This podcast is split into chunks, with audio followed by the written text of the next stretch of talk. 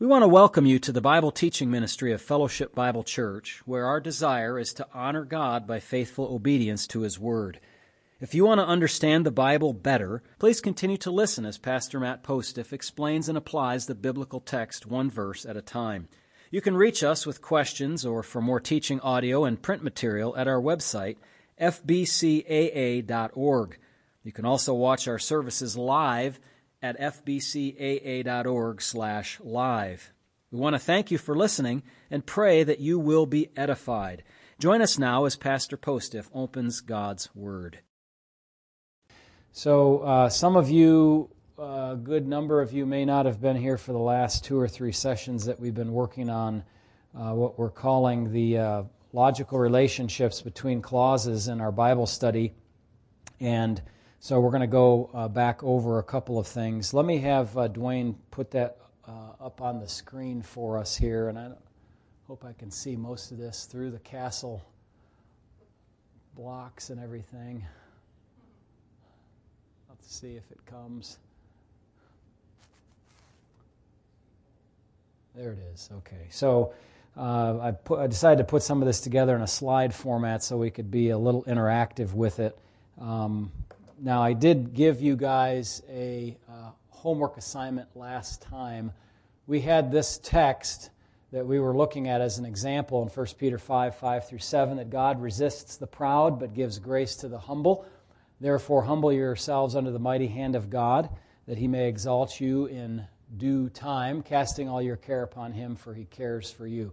John, could you bring me my uh, Bible? I think it's on the chair to your left and the stack of stuff there. Thank you. Um, so that was the text that we were working on, and uh, we had provided last time a indented, we'll call it uh, phrase diagram, um, or a clause diagram, I should say, perhaps better. Did you catch the difference between a phrase and a clause? Did we get that last time? Do you know, Jackson? Since you're actively in English class, you got to help us out here. A clause is a group of words with a subject and a verb, and a phrase is a group of words without a subject and a verb. So I think of a, a phrase as just a shorter group of words, a clause is a longer one. Think of independent clause, dependent clause, that sort of thing for a longer uh, group of words. But in any case, so this is the text that we were working on, and let me see what I have as the next slide.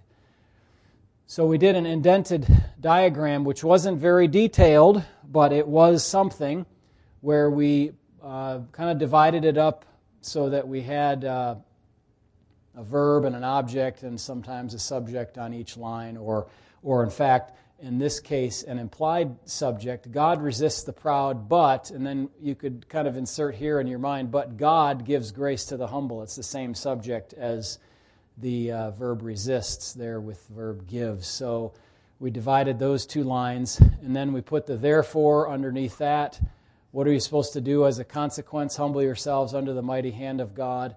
Uh, and then we saw that he may exalt you in due time, uh, and so on. Now, we put some labels by each of those last time, and so let's, uh, let's remember what those were. And I was going to say uh, last time that we can say that the proposition is up here in the very beginning God resists the proud, but gives grace to the humble. And then the, the things that follow that, the information that follows that or results from that, comes next. I don't know if you that are online can actually see that. Maybe John can uh, swing the camera over that way instead of having it on me the whole time. But um, so, what did we call the first line? We said that was the proposition or truth, and that was a negative positive style of phrasing. Do you remember that negative positive style? Uh, negative, God resists the proud. Positive, give, but He gives grace to the humble. Often you'll see that with the word but, the adversative word there. Okay? Then you have the word therefore, which is a uh, statement that is supported by the preceding. So, in other words, consequently to God's, the proposition that God negatively resists the proud, positively gives grace to the humble, what should you do about that? Well, therefore, humble yourself under the mighty hand of God. And uh, if you do that, the purpose of doing that is that you would uh, be exalted in due time. Okay, so your purpose in doing that is I'm humbling myself under the mighty hand of God, not only because He gives grace to the humble, but because I would appreciate being exalted in due course, not uh, being resisted by God. I don't want to be in the, in the camp of being resisted by God. Okay, now I'm going to give you a little quiz here. What was that last? Let's see if I can reach up here. What was this?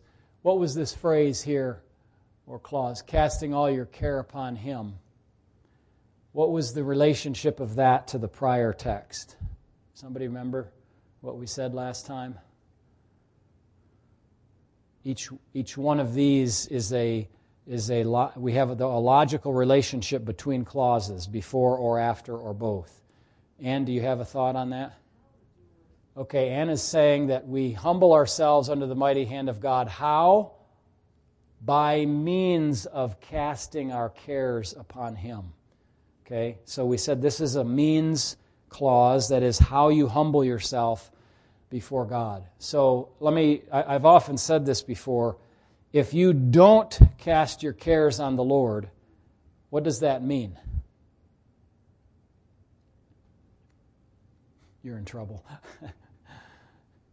in, in this context, it means you're proud.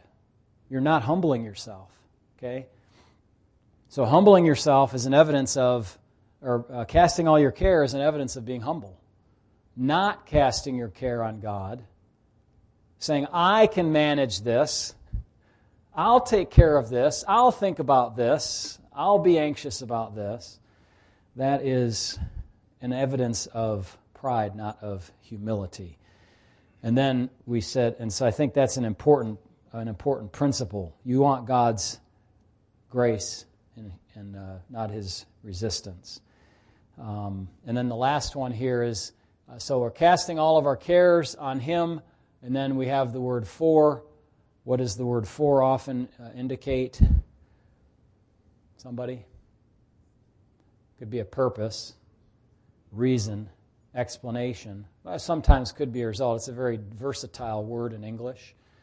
Um, so it's uh, a ground here. Casting your care on Him and what's the ground or reason you can do that? Well, you're not just throwing your cares off into outer space and pretending they're gone. You're casting your cares to Him because He cares for you. And you believe that, okay? All right, so then I gave you a homework assignment. Uh, did anybody attempt the homework assignment? Probably had vacation Bible school and lost electricity so you couldn't see your homework paper, and your dog ate the homework, and all that, right? You've never used those. What's that? You were absent. Oh, okay. Absence. Oh, sorry, Anne. So one of our one of our folks did do her homework, but she left it at home because we had a any intermediate uh, week last week where we didn't do this exercise, so we're all messed up now. All right, so let's take a look.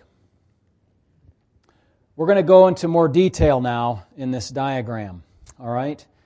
And uh, so I'm going to put the same text, okay? It's this, this is the same text that we have here but it's going to be a little smaller on the screen now. And I'm going to space it out like I like to do when I'm diagramming a text of Scripture, and you'll see why I do this uh, in a moment. So, God resists the proud. I just start with that. So, when you have a big project in front of you, like three verses to diagram, don't do it all at once. Do it little by little, okay? Little by little. So, uh, what I like to do is oftentimes I'll take the subject and set it apart from the verb and set that apart from the object or indirect object of the verb. Okay? So I know we're doing a lot of English today, but our Bible is given to us in English, and English has patterns and grammar and vocabulary and con- the context and all of that stuff that we need to take a look at and think about when we're studying the Bible, as we would when we're studying any work of literature and more importantly, because it's the most important work of literature that there is. So, God resists the proud. So, we start there. Then we move to the next line. But, and then see, last time I mentioned about inserting an implied subject there. I just put it in square brackets, which indicates to me, hey, listen, I know the word's not there in the Bible. I'm not editing the Bible. I'm just making it clear to my little brain what's going on here. Okay? So I put that in. And uh, I do the same thing. I have the verb set here, lined up with the verb above it. And then I have lined up with the uh, object or indirect object, the, the uh, last part of the phrase. So God resists the proud but gives grace to the humble. I think proud and humble are parallels, even though one is the proud and the other is a prepositional phrase. Okay? Um, you might translate this, by the way, to make it look more parallel. You might say, God resists the proud, but God graces the humble. You see that? Similar meaning. We wouldn't use that word graces too much, but uh, it's, it certainly could convey it and show the parallel that is happening there in the text. Okay, so then we go on to the therefore. We humble ourselves. Therefore, humble yourselves. So, this therefore is a consequent to this proposition here. And then, I uh, again, I have the verb humble, and I have the object. What's the subject of this verb? You. That's right. It's an, I could actually have put in brackets, therefore, you all humble yourselves. Okay? Um, so you are doing the humbling to yourself, aren't you? It's like um, Ephesians chapter 5 when it talks about submitting yourselves. It doesn't say submit. How can I say it? It doesn't say you, you submit someone else to yourself. It says you submit yourself to others. You do it to yourself.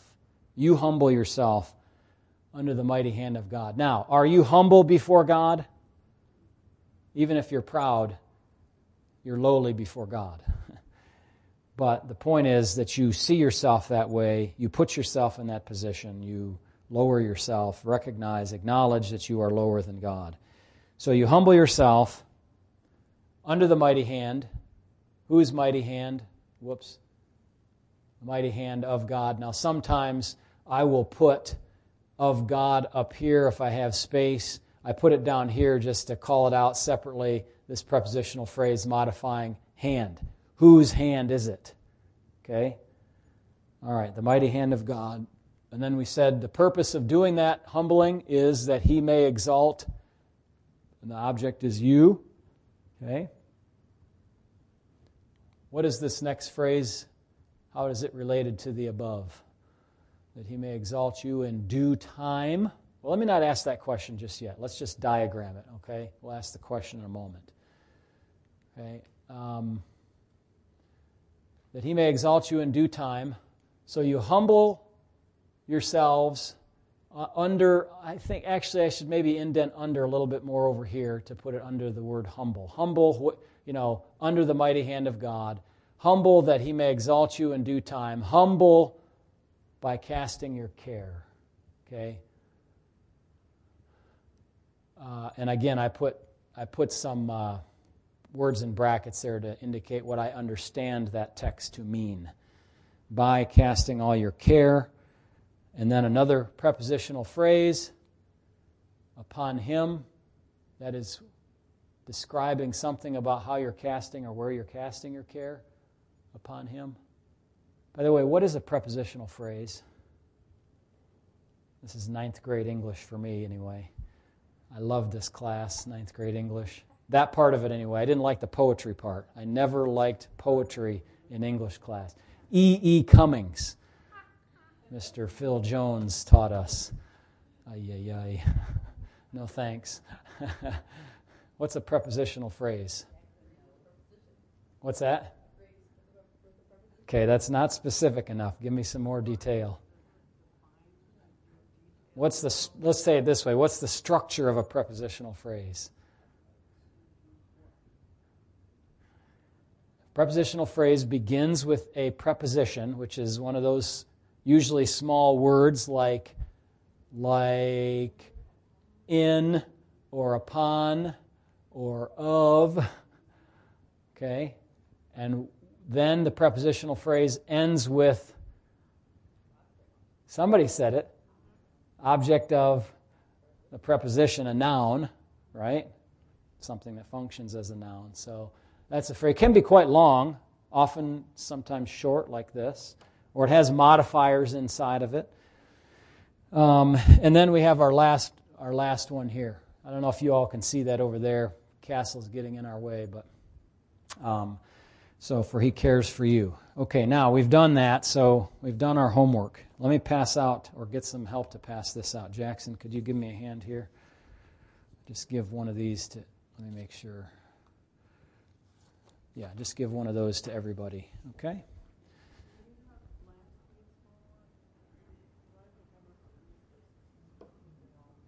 So uh, the homework, we just actually went over it right now. Oh, I handed that out, right? Well, this was two weeks ago now. Two weeks ago. Are there some extra handouts, John, on the back table there? Little packets of about four pages. Eight and a half by 11 size. Is that the logical relationships one? Yeah, who did not get one of those? Just put your hand up. The, the handout from last week, two weeks ago uh, John Postiff. We need two over here for the Sandersons. And then one for Becky Banks. Mr. Forbush in the back.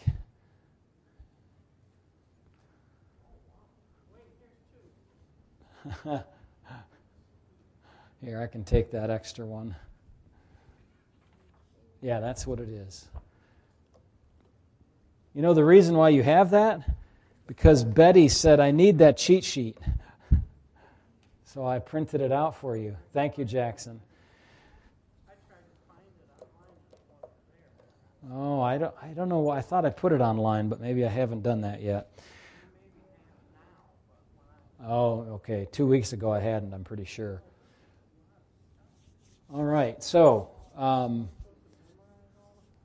well, I don't know about memorize because I'll, I'll have this and I'll look at it from often when I'm doing these kinds of exercises. But it is a lot of stuff. But now listen, you do this much kind of this kind of stuff or this much stuff in school when you go to school? You did. Well, if you put that much effort into secular school, why shouldn't we put it into Bible study? Okay? Yeah. Absolutely. Uh, we, you know, our, our, our young people, for instance, are getting dozens of hours of school and then a couple here and there in church. And uh, so, uh, but one of the reasons that education became to be as it was in public education was because godly people wanted young people to be able to read and understand the Bible in this country. Now, that's long since gone by the wayside. You know, now it's all about getting an education so you can get a career which is important, but it's not the most important.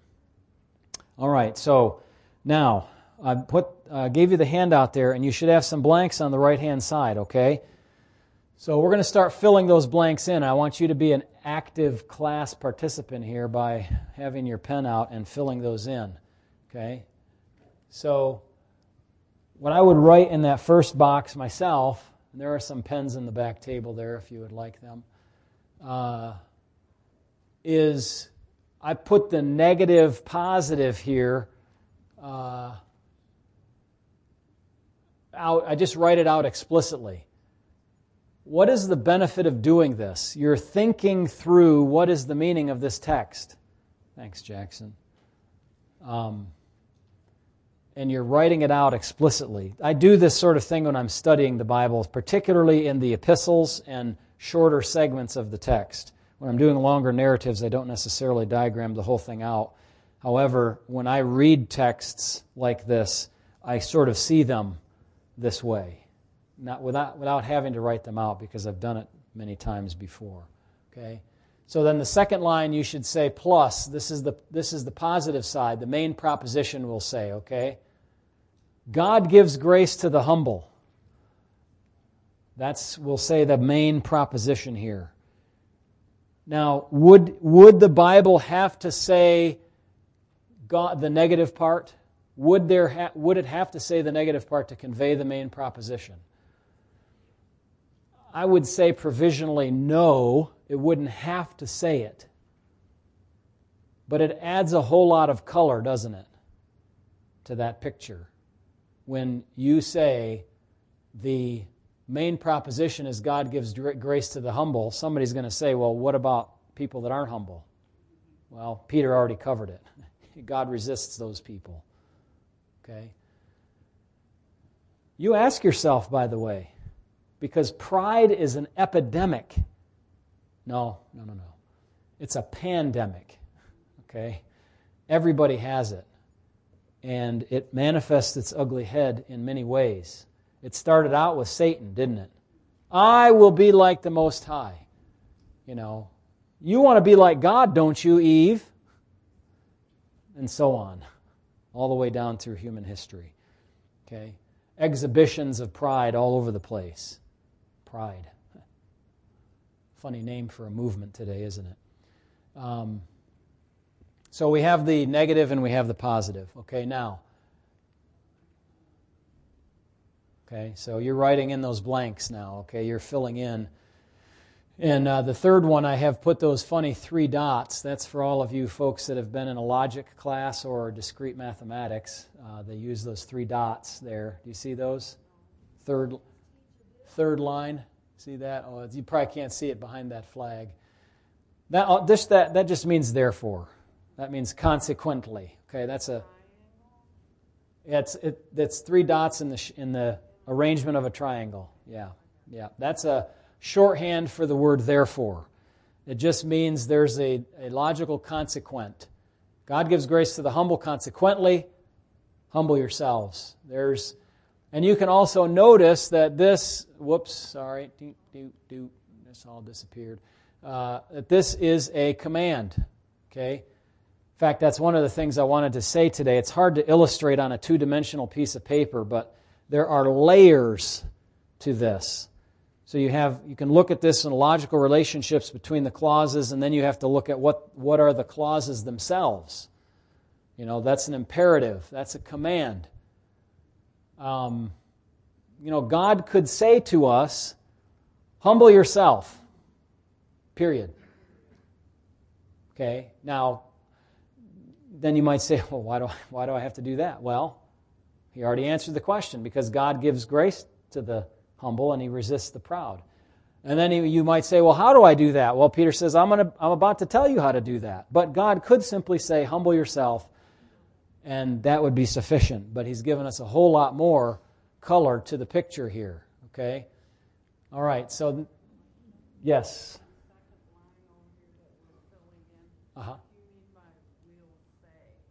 Yeah, so I, I'm saying, when I say that, for the purposes of our study of this little section, we're going to say this is the main proposition. Actually, this is part of a larger context in which there might be a more ma- a mainer proposition, you know, a bigger proposition of which this is a sub piece. But for this section, we're just going to say this is the main proposition. We're not going to worry. Correct. That's right. All right. So, um, humble yourselves. Uh, okay, so then we have this prepositional phrase under. Under is the preposition. Hand is the object of the preposition. And the two words the and mighty modify the word hand, don't they? Okay? You could just say, humble yourselves under the hand of God. Well, there's a little modifier here. Tells you a little more about his hand. Okay?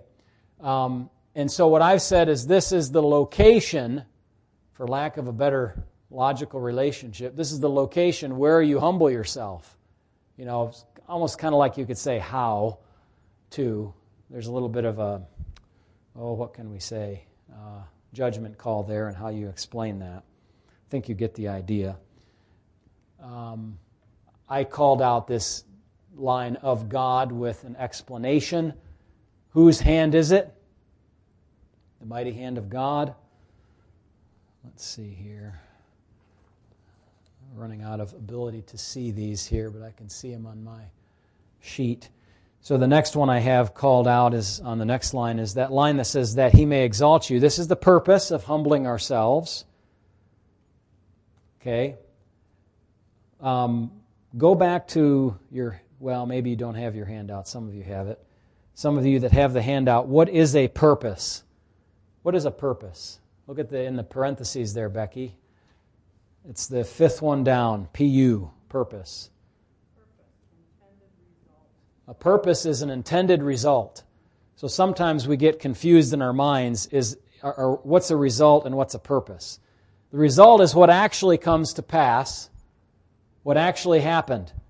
The purpose is the intentional outcome, the intended outcome, the hoped for outcome. Okay?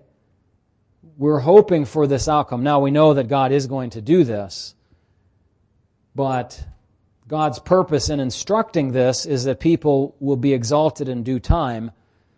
There's a bit of a contingency here, though. Sometimes people don't humble themselves. and then this purpose, this intended result, doesn't become an actual result, does it? The actual result is that God resists the people that don't do the humbling. All right, so that's the, uh, that's the purpose. Um, the next one it should say temporal up there, if you can see that. In due time, this is a temporal clause, that is when God will exalt. Okay.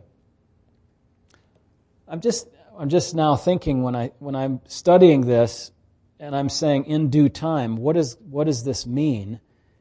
Um, well, it means that God's not going to necessarily exalt me today or tomorrow maybe only in heaven, or maybe in some way later on, or maybe in some small way now and some big way later. But it's not, it does, this phrase right here destroys the prosperity gospel. Just noticing that this is a temporal clause that talks about when the, when the exalting will occur. Do you see how that destroys the prosperity gospel? Just that one three word phrase. God's not, you know, give me money and God will give you more money. No, that's not what the scripture says. Yes, sir.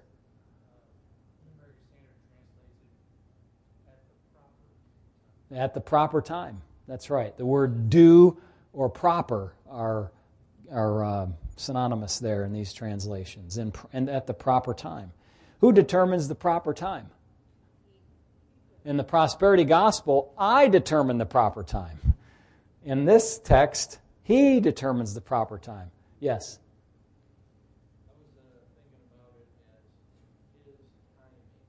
Yeah, yeah, and, and, that's right, in his timing. Um, you know, in, in due time, what is that phrase or that verse? In due time, Christ died for the ungodly. At the right time. In the fullness of time, God sent forth his Son. Lots of those kinds of phrases. There's something about timing that's important. So, uh, you know, if you get rid of the phrase in due time, it does change the meaning, doesn't it? You can't get rid of the phrase in due time, it's there. All right, we already said, did means come up there? Can't see. um, so the next one is by casting all your care. That's the means, how you humble. Okay? Then, where you cast your cares. Where do you cast your cares? On your medical doctor, psychotherapist. No, not even on your Christian friend, although you can share your afflictions with your Christian friends, but you cast your cares upon Him, upon God, and uh, then why can you do that? You have the ground of God supporting your casting of care because He cares for you. Okay? All right. That, that took us through our homework assignment. Now, I knew we were going to have more time, so any questions on this? So let's go to another one. Let's look at John 3:16. Okay, I don't have this in the notes, all right? So uh, bear with me. It's just on these notes here on the screen. So I uh, have written this out in a very similar form to how we did it on the previous slides. For God so loved the world.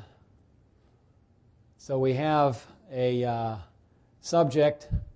Well, we had the word for, which connects us back to some prior context, which we don't have, and we can't get into all that at the moment. So we have a subject, we have a verb, we have an object. Okay? What is the word so? What is the part of speech of the word so? Okay? It, add, it, it adds to the verb, okay, we'll say. It's an adverb. Modifies the, the verb loved. Okay? All right, let's go on. God so loved the world that. Now, I've called these little words out, I'll call them particles, little um, conjunctions and things on separate lines here just to make us think about them a little bit more. You don't have to do that every time, but God so loved the world that he gave his only begotten son. Now I should have I should have spread this out a little bit. He then space gave and then his only begotten son put a little space over here, but it is definitely indented under the word that. That is the, is the that controls the whole bunch of text underneath it. As as it the way I say underneath is because when it's diagrammed, it falls underneath that. It's controlling all of that text. All right. So he gave his only begotten son and then he gave, underneath gave, I have indented another that, that whoever believes. And that I have properly spaced out a little bit. Space, subject, whoever, and believes. Now, the word whoever, what is the word? How do you describe the word whoever? The, yeah, how do you describe the word whoever? It's a subject here. Is it a regular noun? It's a pronoun. Okay, what kind of pronoun is it? This is a harder question.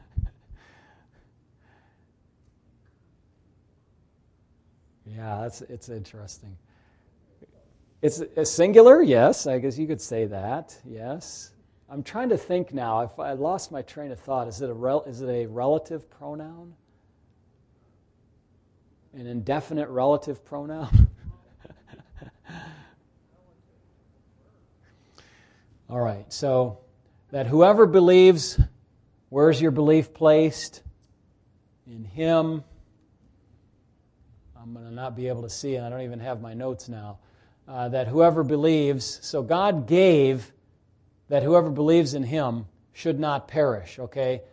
Uh, this is interesting because of space constraints. I, I have really this whole thing as a subject. It's whoever believes in him, that person, that whole person right there, whoever does that, should not perish. Okay, so that's the verb, another verb really that goes with that subject. Okay, now what? Should not perish, but have everlasting life. You see the word but here? What are you going to be thinking? Negative, positive. Okay? Not perish, but have everlasting life. All right, so now um, whoops. Now we're going to go through and do the explanations like we did before, the uh, labeling of all the clauses, okay, or phrases. Okay.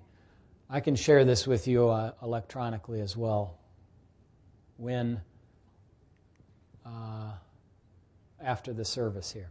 Okay, so the word for is an explanatory word. Teacher Jackson, huh? All right, so the word for is an explanation of the prior stuff in the text. And this is where study gets more uh, complicated but more interesting because you connect larger pieces of text together. Okay, so the stuff that came before, you remember Moses lifted up the serpent in the wilderness, so the Son of Man must be lifted up. You know, whoever looks on him, kind of like looking at the serpent, would have eternal life. For God so loved the world that he gave, okay, so that connects to the prior. So this is just a little, we're kind of isolating our study to just this piece of text for the moment, okay. I'm going to call this God so loved the world. We're going to call this an action, okay. Uh, the reason I do that is because, so at the bottom of the uh, page there of the um, cheat sheet, I have a number of kind of main um, clause uh, labels a statement, a proposition, an action, an idea, or an imperative. And I just called this an action. God loved the world. Okay? Now, this is important. Um, this is often misunderstood in this text. It's actually, it's actually the con- conjunction of the word so with the word that tells us the manner in which God loved the world. That is, how he loved the world. Yes, sir. How is the gospel the world not the ground? How is it not a ground? Well, that's a good question. We'll have to think about that because the whole thing is a ground or explanation of something that came before. Okay, so that's one thing. Um, but uh, God loved the world. Let's just hold on to that thought. So we have God loved the world as an action, and we have a manner, and then we have uh, the, the way in which he did this love, the way in which he implemented this love. Okay, so Jackson, you're saying, how is this not a ground? This not a ground. Because the way this, the text is structured, there are other texts in the New Testament that give the give use God's love as the ground for our salvation. This one is explaining God loved, and this is how he did it. Okay?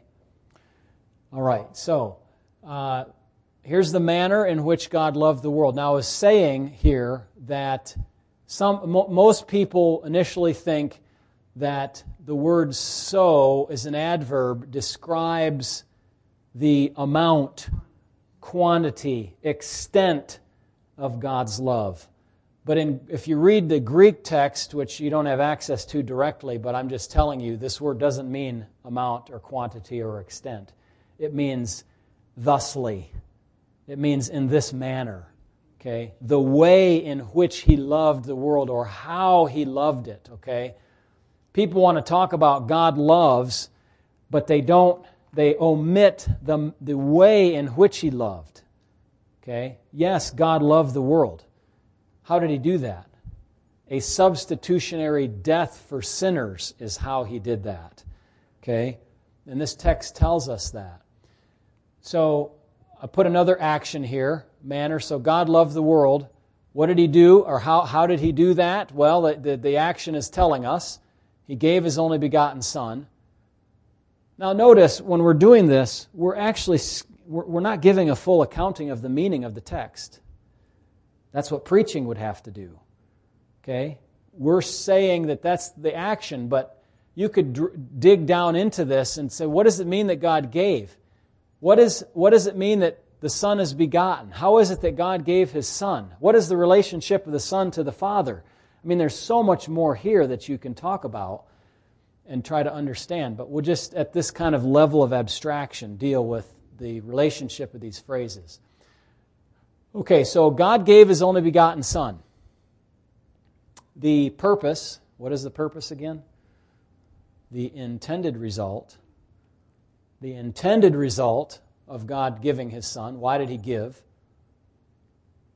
Was so that people who believe in him would have eternal life. Okay? Um, this is kind of a simple one here. This one is what, where our belief must be placed in him. And then here's the negative positive, okay? I don't know if you all can see that, but you have the negative and then you have the positive. Okay? He gave so that people who believe should not perish but have everlasting life. The positive alternative is the everlasting life, the negative alternative is uh, that people would perish if they don't believe in Him. Okay? So this is this is just another illustration for us of let me see what do I have Oh, I forgot to change the layout of this slide. This is just another way of showing what I had showed before, okay, in a shorter, in a shorter fashion. The up arrow indicating the uh, consequent or the relationship to the prior text, the main action here, and then I, I put little highlight lines and I said, okay, this whole thing is the manner and this that whoever believes in him should not perish but have everlasting life. That's the that's the purpose of his giving. So when you do let me go back. What i'm trying to say is all of this information on this slide, if you have studied like this for any length of time, all of that is kind of summarized in, sorry, in this little way of diagramming it, okay? So somebody else has come up with a way of diagramming they call arcing, and what they try to do is they try to uh, put, like, here's the action God so loved the world, and they say that the rest of the text is uh, um, subsumed, subsumed under this arc they call pur- purpose. Okay, so they're saying God so loved the world, and they're saying the rest of this is the purpose. Okay? Now, I don't agree with that because I just showed you that this whole thing is the manner in which God loved, and then underneath that is a little purpose, yes, but not the whole thing is not a purpose. This is the manner in which God loved. But they haven't, they haven't, uh, in this diagram that I found online, they haven't acknowledged that. They just called the whole thing a purpose, which I think skews a little bit the understanding of, proper understanding of the text. But this shows you, see this diagram here is all left aligned. See that, Jackson? No indentation here. But what they've done is they've brought the indentation basically over here with multiple layers of these arcs upon each other. Okay, so there's multiple ways to do this diagramming. Maybe one way works better in your brain than, than my brain, but that's okay. It's just you want to figure out something that uh, can help you to understand the text. Yes, sir.